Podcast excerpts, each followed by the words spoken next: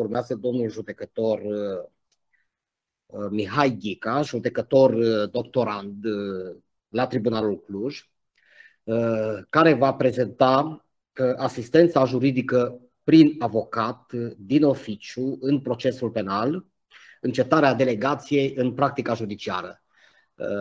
Vă rog frumos, domnule judecător, să începeți. Vă mulțumesc, domnul profesor. Vreau să mulțumesc organizatorilor și participanților pentru interesul acordat acestei conferințe online.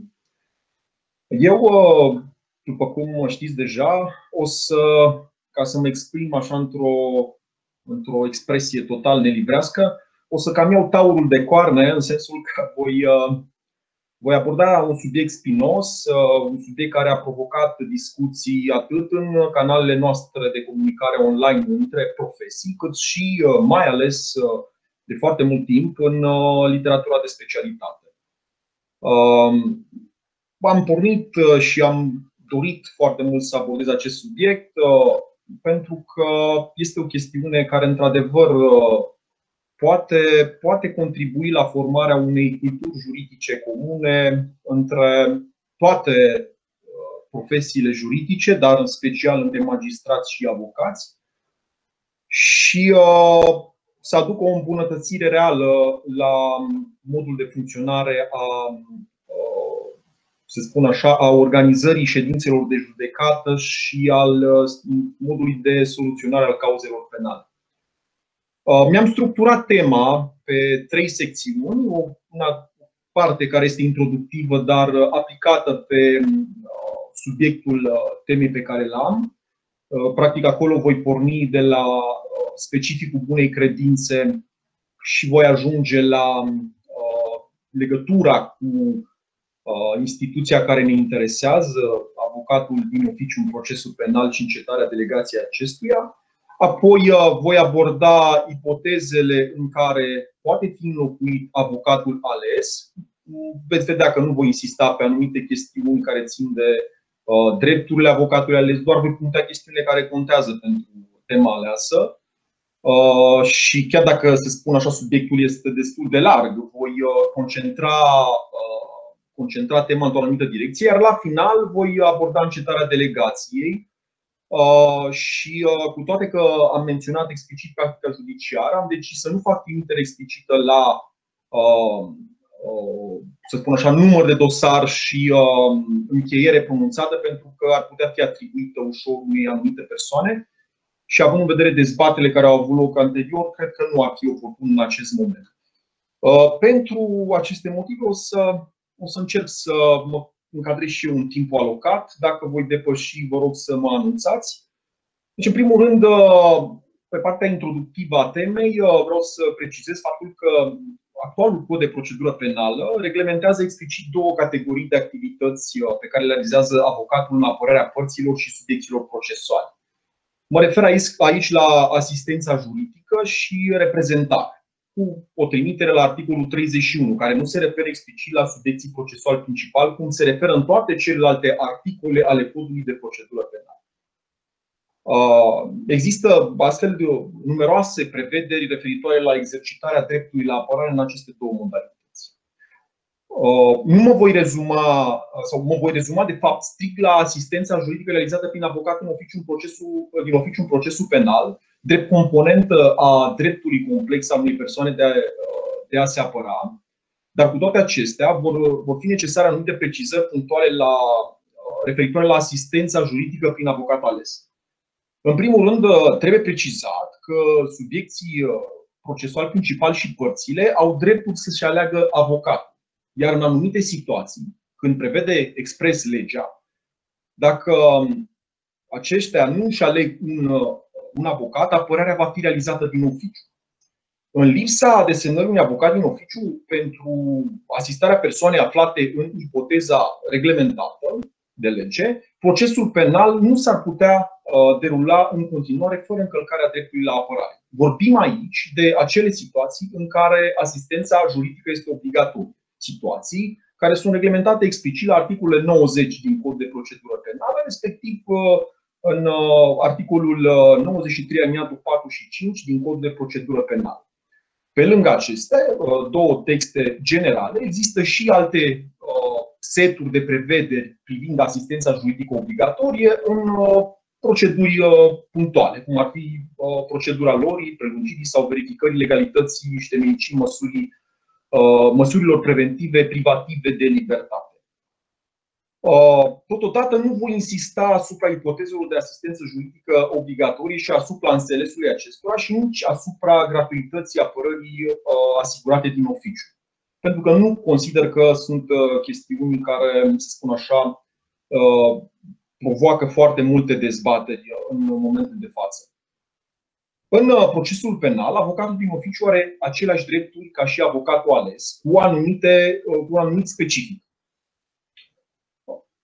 În primul rând, voi sublinia faptul că, în această parte introductivă, faptul că avocatul din oficiu are o obligație esențială, anume de a asigura o apărare concretă și efectivă în cauză.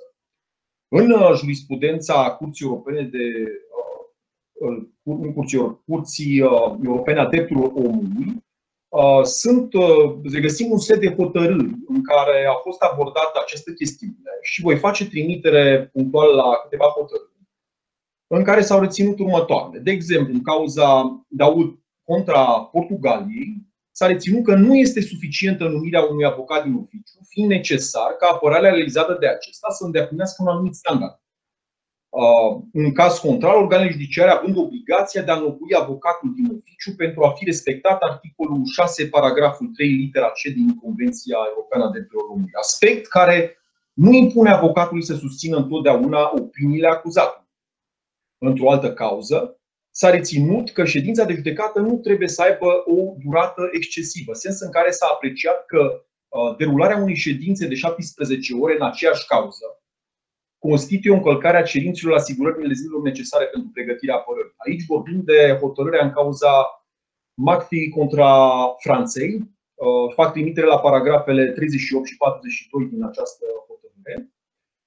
O altă hotărâre este cauza, pronunțată în cauza Godi contra Italiei, din nouă aprilie o mie nouă sute optzeci și patru, paragraful douăzeci și șapte douăzeci și nouă, unde s-a reținut că dacă avocații din oficiu au fost desemnați pe loc, nu au cunoscut nici dosarul, nici clienții și nu au avut la dispoziție timpul necesar pentru a-și pregăti apărarea, deoarece, practic, acolo instanța a soluționat recursurile în acea zi.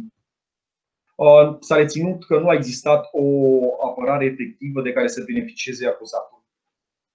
În cauza Mihai Moldovan contra României din două mii doisprezece, paragrafele șaptezeci și patru șaptezeci și cinci, s-a reținut că dacă avocatul s-a limitat doar la solicitarea de a fi respins recursul, instanța avea obligația de a interveni în caz contrar, dreptul la apărare al reclamantului a fost nesocotit.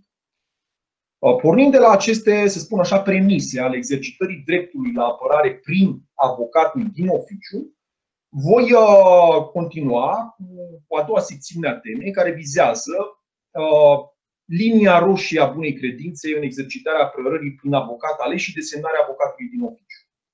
Și mă voi axa în cazul, în cadrul acestei prezentări pe dispozițiile articolelor, articolelor nouăzeci și unu, alineat unu și doi. Organele judiciare nu pot impune asistența juridică prin avocat din oficiu când este obligatorie, dacă părțile și subiecții procesuali principali au avocat aleși și se exercită cu bună credință dreptul la apărare. Astfel, facem trimitere la dispoziția alineatului unu de la nouăzeci și unu, pe care vă rog să-l urmăriți în măsura în care aveți codurile, dacă nu vă amintiți exact conținutul. Este vorba de ipoteza în care, dacă avem asistență juridică obligatorie, dacă suspectul sau inculpat nu și-a ales un avocat, organul judiciar ia măsuri pentru desemnarea unui avocat din oficiu. Practic, aceasta constituie, de fapt, regula generală. A fost supus, să spun așa, unui control de neconstituționalitate acest text. S-a reținut că este conform cu criticile aduse la momentul respectiv în raport cu Constituția. Și s-a reținut de către Curtea Constituțională că asigură inculpatului un apărător din oficiu atunci când acesta nu are posibilitatea să beneficieze de serviciile unui avocat ales, iar asistența juridică este obligatorie în condițiile legii. Alegerea însă a avocatului, în cazul în care persoana optează pentru a-și alege un avocat, nu este însă suficientă pentru ca procesul penal să se poată desfășura, fiind necesar și ca acesta să se prezinte la datele și termenele fixate în cauză, în sens în care, la articolul optzeci și opt, alineatul trei din Codul de procedură penală, legea statuează faptul că avocatul ales sau desemnat din oficiu este obligat să asigure asistența juridică a părților ori a subiecților procesuali principali. Iar articolul treizeci și nouă, aliniatul unu din legea cincizeci și unu pe o mie nouă sute nouăzeci și cinci, se referă, atunci când vorbește de obligațiile avocatului în general, că, printre altele, este dator să se prezinte la fiecare termen la instanțele de judecată sau la organele de urmărire penală, însă, atenție, conform mandatului încredințat. Aceasta ar fi, practic, diferența semnificativă dintre cele două, să spun așa, modalități de exercitare a apărării prin avocat. Avocat din oficiu, respectiv avocat ales. Chiar dacă articolul nouăzeci și unu, aliniatul trei din Codul de procedură penală se referă la obligația avocatului din oficiu desemnat de a se prezenta ori de câte ori este solicitat pe organul judiciar, această obligație incumbă într-o modalitate, așa cum am arătat, nuanțată, în limitele împuternicirii și avocatului ales, în condițiile articolului menționat anterior. Totodată, articolul zece, aliniatul șase din același act normativ stipulează faptul că dreptul la apărare trebuie exercitat cu bună credință potrivit scopului pentru care a fost recunoscută legea. Practic, buna credință trebuie să se manifeste în toate componentele exercițiului dreptului la apărare, prin proprie persoană sau prin avocat, constituind limita exercitării acestui drept, linia roșie peste care nu se poate trece, să spun așa, într-un limbaj uzual. Dreptul la apărare nu este absolut în niciuna dintre componentele acestuia, putând suferi anumite limitări. Se ridică astfel problema dacă ar putea fi limitată în situații excepționale opțiunea unei părți sau unui subiect procesual principal de a se apăra printr-un anumit avocat. În acest sens, o persoană, indiferent dacă se găsește într-o ipoteză de asistență juridică obligatorie, ori nu este incident o asemenea ipoteză, nu va putea, ca prin alegerea avocatului, să stabilească itinerarul desfășurării unui proces penal. Și mă refer aici la persoana apărată, nu la avocat. Buna desfășurare a procesului penal cade în sarcina organului judiciar. Avocatul, evident, având obligația, conform legii de altfel și ghidului de bune practici, să contribuie în acest sens. Totodată, avocatul avea, are obligația, așa cum arătam mai devreme, să se prezinte la termene fixate cu distințiile precizate, mă refer aici în raportul avocat, avocat ales, avocat din oficiu. Desigur, pot exista situații în care acest deziderat nu este posibil, cazuri în care lipsa avocatului este justificată. Și aici, în continuare, voi insista pe apărare justificată, apărare nejustificată. Dacă asistența juridică este obligatorie, dacă avocatul ales lipsește nejustificat, nu asigură substituirea sau refuză justificat să exercite apărarea, deși a fost asigurată exercitarea tuturor drepturilor procesuale, organul judiciar ia măsuri pentru desemnarea unui avocat din oficiu care să înlocuiască, acordându-i acestuia un termen rezonabil și înlezinile necesare pentru pregătirea apărării unei apărări efective. Este vorba de dispozițiile nouăzeci și unu, alineatul doi, teza unu din Codul de procedură penală. În etapa judecății, practic funcționează același, aceeași, să spun așa, totuși o normă de excepție, însă sunt câteva necesare câteva precizări pentru că textul de lege, vorbim de teza a doua a acelui text de lege, creează practic câteva limitări, reia ipotezele, însă instituie pentru refuz, nu mai instituie, să spun așa, detaliul de a nu fi nejustificat, iar pe de altă parte impune obligația instanței să acorde un termen de minim trei zile. În practica judiciară, cea mai frecventă ipoteză, dar nu se înțelege prin aceasta faptul că ar fi o situație frecventă, adică des întâlnită, dintre cele reglementate în textul de lege, este situația în care fie avocatul lipsește nejustificat, fie, deși lipsește justificat, nu asigură substituirea. Și aici fac precizarea că, de regulă, în asemenea situații, clientul nu este de acord. În acest ultim caz, nu se poate discuta de rea credința avocatului, ci eventual de încălcare a liniei roșii de către persoana asistată. Potrivit articolului șase, aliniatul șapte din legea cincizeci și unu pe nouăzeci și cinci, care reglementează obligația de a se menționa în contractul încheiat cu clientul, numele avocatului și, printre altele, și acordarea sau, după caz, neacordarea dreptului de substituire. Sunt o serie de alte prevederi cuprinse în statut, pe care nu o să le reiau acum din lipsă de timp, în care se fac trimite explicite la aceste chestiuni. Faptul că clientul poate sau nu să acorde dreptul de substituire. Problema este cum reușim să facem astfel încât textele din lege și statut să fie interpretate astfel încât să fie corelate cu dispozițiile din cod de procedură penală. Eu apreciez că aceste texte din lege și din statutul avocatului nu obligă organul judiciar să desemneze un avocat, să nu desemneze un avocat din oficiu în cazul în care avocatul ales lipsește justificat, dar nu asigură substituirea. Pentru că neasigurarea substituirii constituie o ipoteză distinctă de înlocuire a avocatului ales cu unul din oficiu în lipsa primului. Se vedea conjuncția sau utilizată de textul de lege nouăzeci și unu alineatul doi din cod de procedură penală. În caz contrar, modul de derulare a procesului penal ar rămâne la latitudinea părții sau a subiectului procesual principal, care este asistat de avocatul ales, care ar putea practic prevedea în contractul de asistență neacordarea dreptului de substituire, indiferent dacă lipsa avocatului este justificată sau nejustificată. Iar dacă avocatul participă într-un număr mare de cauze pe rolul instanțelor, pot apărea frecvent situații în care lipsește pentru a participa, evident, la alte cauze. Din perspectiva avocatului este evident, să spun așa, justificată lipsa sa. Pot apărea frecvent asemenea situații, astfel încât alegerea avocatului de către parte și neacordarea dreptului de substituire ar putea influența în mod decisiv modul de derulare al procesului penal și durata acestuia. Bineînțeles, intervenția instanței trebuie să fie una excepțională în asemenea ipoteze. Atunci când există reale probleme în celeritatea procesului penal generate de modul de exercitare a apărării. Dar fac o precizare foarte importantă. În asemenea situații, instanța însăși trebuie să-și verifice propria manieră de organizare a procesului pentru a vedea dacă nu cumva însăși conduita acesteia provoacă întârzieri. Și aici fac trimitere la cutuma judiciară actuală în care se fixează termenele la o lună, două. O cutumă pe care o apreciez total nepotrivită soluționării cauzelor în termeni rezonabili. Bineînțeles, sunt anumite justificări și le voi prezenta în continuare. Iar în acest context va trebui apreciat dacă conduita apărării este una izolată sau nu. Pentru că o conduită izolată, justificată, dar fără asigurarea substituirei, nu ar trebui să conducă la desemnarea unui avocat din oficiu. În jurisprudența Curții Europene a Drepturilor Omului s-a reținut că absența avocatului ales pentru motive de boală de la dezbatere nu încalcă prevederile articolului patru, paragraful trei, litera C din Convenție, atenție, dacă a avut posibilitatea depunerii de concluzii scrise și nu și-a asigurat substituirea la data dezbaterii. Și aici vorbim de cauza C D O, în cauza Tripodi contra Italiei din douăzeci și doi a doua nouăzeci și patru, nu este o hotărâre nouă, și vorbim de paragrafele douăzeci și opt la treizeci. Totuși, în acest caz, instanța europeană a ținut seama de faptul că procedura în ansamblu său, în fața Curții de Justiție italiene, era într-o mare măsură scrisă.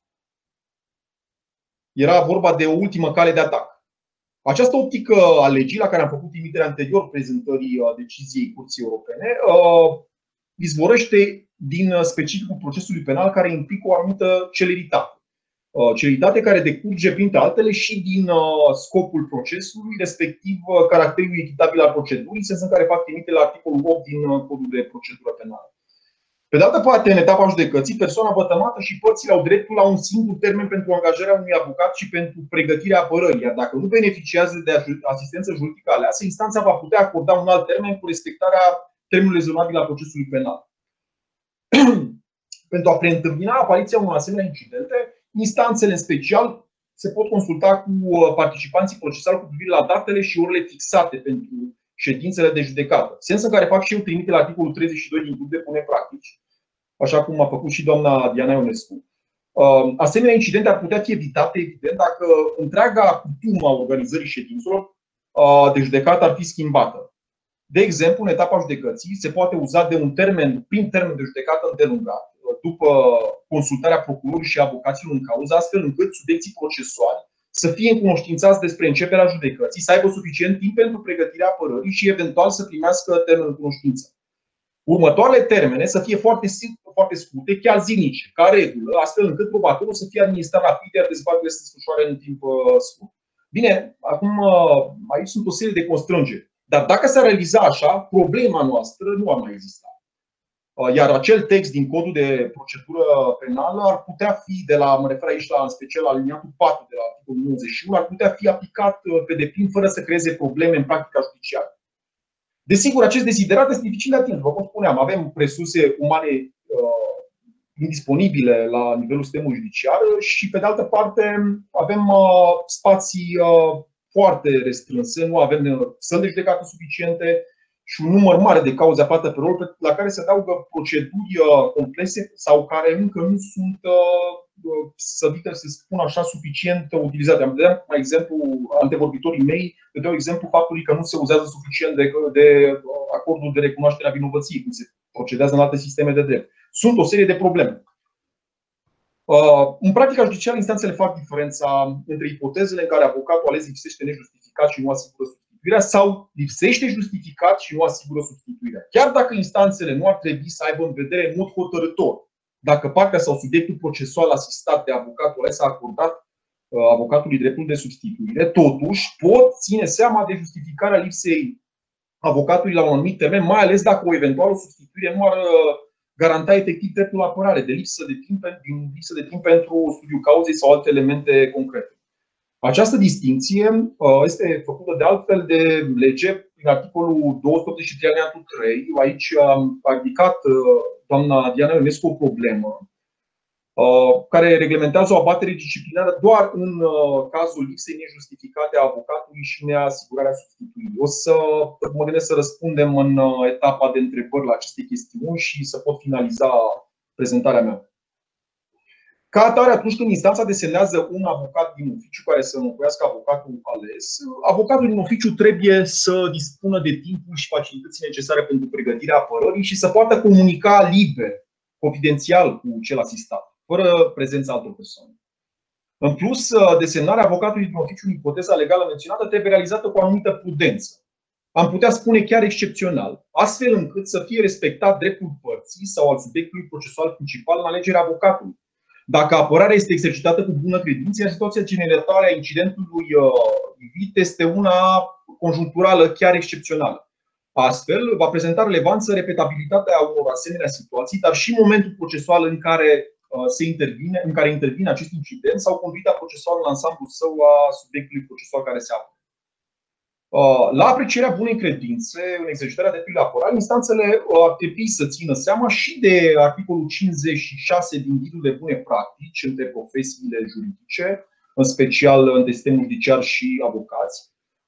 Și anume, dacă avocatul ales sau clientul său au depus cererea de amânare pentru lipsa apărare la termenul fixat cu suficient timp înainte, plecând de la asumția că vorbim de o lipsă justificată, așa cum am arătat mai devreme, ar trebui să poată fi anunțată imediat, bineînțeles, în măsura în care avocatul are posibilitatea să anunțe această chestiune, imediat cum apare, deci ar trebui anunțată imediat, astfel încât judecătorul să aibă posibilitatea să opteze, fie dacă apreciază necesar să desemneze un avocat din oficiu, fie exact această conduită care a anunțat în mod corespunzător, din timp, imediat ce a fost incident privit și a dat posibilitatea judecătorului într-o manieră care să nu constrângă să opteze într-un anumit sens sau altul, poate fi apreciată ca o dovadă a bunei credințe și a faptului că avocatul depune demersul pentru uh, realizarea cu celeritate a procesului. Dacă avocat, pe de altă parte, ar mai fi une, două ipoteze. Dacă avocatul ales a, a depus suficient de diligențe pentru a-și asigura substituirea atunci când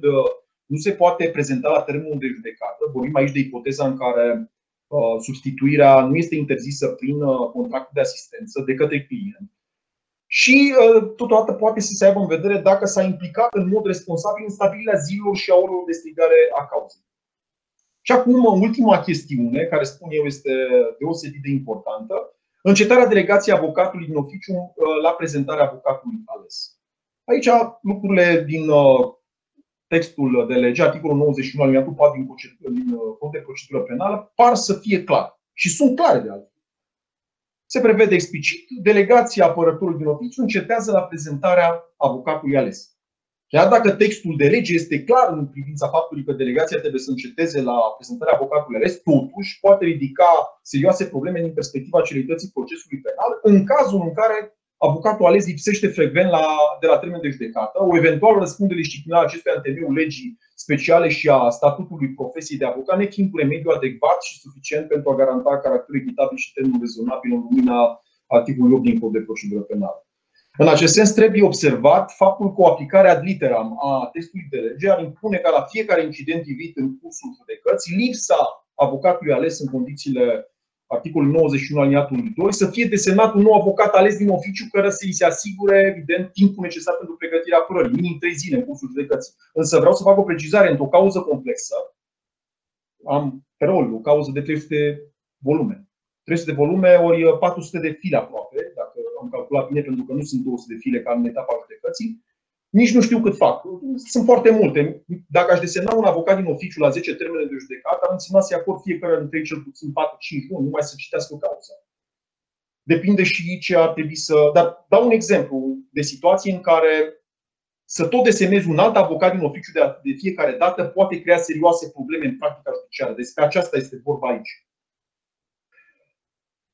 Astfel, va fi nevoie de un timp mult mai îndelungat decât cele minim trei zile. Ca atare, acest text de lege devine problematic din perspectiva celerității procesului penal și echitabilității în raporturile cu părțile și subiecții procesuali principali care au interese în sensul soluționării rapide a cauzei. Pe de altă parte, se mai ridică o problemă, anume cea a continuității apărării.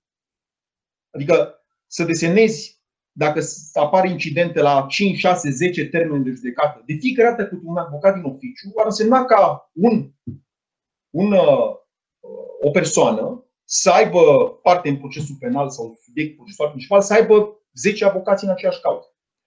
În literatura de specialitate sunt două opinii. Prima dintre ele a domnului Bolonciu și echipa care a contribuit la redactarea codului de procedură penală comentat. S-a exprimat opinia că în anumite situații s-ar impune să nu se dea eficiența acestor dispoziții, iar avocații din oficiu desemnați să fie păstrați în cauză. O altă parte a doctrinei, și aici fac trimitere la poziția domnului profesor Mateuz, a criticat opțiunea unor instanțe de judecată de a menține delegația avocatului din oficiu după prezentarea avocatului ales, arătând că ne socotește dreptul părților de a beneficia de avocatul ales pe toată durata procesului penal, ne ținându-se seama de niciuna dintre circunstanțele excepționale care ar putea justifica înlocuirea avocatului. Totuși, referitor la prima opinie pe care am prezentat-o, doctrina nu a identificat care anume ar fi respectivele situații sau care ar fi criteriile ce ar putea fi avute în vedere la identificarea situațiilor ce ar impune să dea eficiență acestor dispoziții. Câtă vreme nu există instituția menținerii avocatului din oficiu în cazul prezentării avocatului ales. La un examen al practicii judiciare, observăm că este o realitate faptul că anumite instanțe dispun menținerea avocatului din oficiu, iar altele nu mențin expres, ci omit să dea eficiență imediată prevederea articolul nouăzeci și unu aliniatul patru din Codul de procedură penală. Pe de altă parte, în practica instanțelor, aceste măsuri sunt luate ca regulă cu titlu excepțional, chiar dacă motivele nu sunt evidente și nu sunt prezentate detaliat în cadrul închirilor de ședință. Referitor la acest aspect, în primul rând considerăm că este excesivă o practică pur prudentă. Și mă refer aici în sensul că nu are un fundament în modul concret de derularea cauzei și conduita părții sau subiectului procesual principal. E vorba de acea practică prudentă în a desemna avocatul din oficiu sau un alt avocat din oficiu pentru fiecare termen de judecată în scopul asigurării asistenței juridice pentru un subiect procesual care are avocat ales sau a nu lua act de încetarea delegației la prezentarea avocatului ales în condițiile articolului nouăzeci și patru, nouăzeci și unu aliniatul patru din Codul de procedură penală. O asemenea practică nu are o justificare obiectivă suficientă. Asupra desemnării unui avocat din oficiu când există avocat ales în cauză, s-a pronunțat Curtea în, într-o cauză chiar împotriva României, vorba de cauza Vitana, a făcut trimitere și Diana Ionescu. Nu o să fac, nu o să reiau această precizare, fac doar o trimitere la cauza, să spun așa, chiar dacă nu este o cauză pilot, dar e o cauză de referință în jurisprudența curții, Croissant împotriva Germaniei din douăzeci și cinci septembrie o mie nouă sute nouăzeci și doi, unde s-a reținut că desemnând un asemenea, un astfel de avocat, instanțele naționale trebuie, desigur, să țină cont de voința acuzatului. Totuși, ele pot să treacă dincolo de această limită dacă motivele întemeiate și suficiente dacă există motive întemeiate și suficiente de a considera că interesul justiției îl impun. Se reținea că, evident, și în acea cauză, că dreptul la apărare nu este unul absolut și se făcea trimitere explicită la importanța relațiilor bazate pe încredere între avocat și client. Adică, ce spune Curtea? Se poate trece peste această relație bazată pe încredere între avocat și client, dar în situații cu totul excepționale și să fie justificate obiectiv de către instanțe când se iau o asemenea măsură. Ca atare, ca să concluzionez și eu și să nu mai, pentru că deja am depășit, cred că circa zece minute, consider că omiterea aplicării articolului nouăzeci și unu aliniatul patru din Codul de procedură penală, dacă este temeinic justificată de conduita necorespunzătoare a persoanei asistate de avocatul ales sau în anumite situații chiar de avocatul ales, contrară bunei credințe în exercițiul dreptului la apărare în ansamblul său, poate fi avută în vedere de instanță pentru a, deci practic să omită aplicarea articolului nouăzeci și unu aliniatul patru și mă refer aici de lege lata.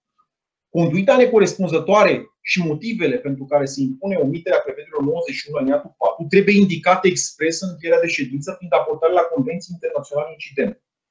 Așa cum a arătat și doamna Diana Ionescu în cauza coleg contra și alții, și aici era vorba de o trimitere preliminară realizată de către instanțele bulgare, se poate înlătura aplicarea unui text de lege în anumite împrejurări. Nu le reiau, le-a prezentat deja Diana. Această abordare însă, mă refer aici la omiterea aplicării articolului nouăzeci și unu aliniatul patru, nu trebuie să fie pur preventivă și am explicat mai devreme de ce. Faptul că delegația avocatului din oficiu nu încetează imediat ce se prezintă avocatul ales nu trebuie să aibă semnificația faptului că dacă avocatul ales în cauză este prezent, avocatul din oficiu va putea pune concluzii. Sau că, dacă avocatul ales este nejustificat, fiind imposibil asigurarea substituirii și este evidentă buna credință a apărării și preocuparea pentru soluționarea echitabilă a cauzei de planul, avocatul din oficiu va putea pune concluzii. Întrucât, în această ipoteză s-ar putea dispune amânarea dacă ar apărea o asemenea situație. Deci menținerea, în ghilimele, să spun, omiterea aplicării articolului nouăzeci și unu aliniatul patru ar trebui să aibă, să țină cont în continuare și de celelalte dispoziții legale. Adică chiar dacă menții avocatul din oficiu, că asta se întâmplă practic, tot vei putea să dispui amânarea cauzei dacă constați că e vorba de o apărare exercitată cu bună credință și că în ansamblu nu se încalcă echitatea procedurii. De lege ferent, dacă câtă vreme paradigma organizării ședințelor de judecată nu se modifică prin înlăturarea impedimentelor relative la spații disponibile pentru ședințele de judecată și numărul cauzelor deosebit de ridicat pe judecător, prin intervenția legiuitorului, apreciez că și eu apreciez că textul ar trebui modificat în sensul permiterii menținerii avocatului din oficiu, însă ar trebui să se indice exact care ar fi situațiile sau măcar să fie criterii suficiente de care să conducă la identificarea acestora și, pe de altă parte, ar trebui să fie prevăzute expres obligațiile și drepturile avocatului din oficiu. Fac o precizare.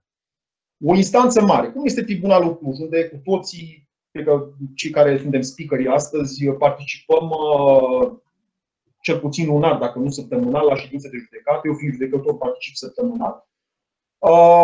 Avem pentru secția penală o singură instanță mare, unde ar putea încăpea mai mult de douăzeci de persoane. Restul instanțelor, restul sălilor de judecată uh, sunt mai mici, nu pot încăpea mai mult de douăzeci de persoane. Dacă avem cauze complexe și avem cauze complexe cu număr mare de participanți, vor fi forțați toate cele nouă completuri de fond să fixeze într-o săptămână cauze la sala, celebra sală treizeci și unu. Deci, va trebui să pornim de la această minim, minim impediment administrativ, care în momentul de față nu este rezolvat. Pe lângă acestea sunt completurile de contestații. Avem nouă judecători, înseamnă minim nouă complete de contestații. patru complete de contestații, pentru că sunt, se soluționează în complete doi judecători. Toate cauzele mari vor trebui să intre în această sală. Cum rezolvăm această problemă? Din acest motiv, paradigma de care vorbeam în organizarea ședințelor de judecată nu se poate schimba.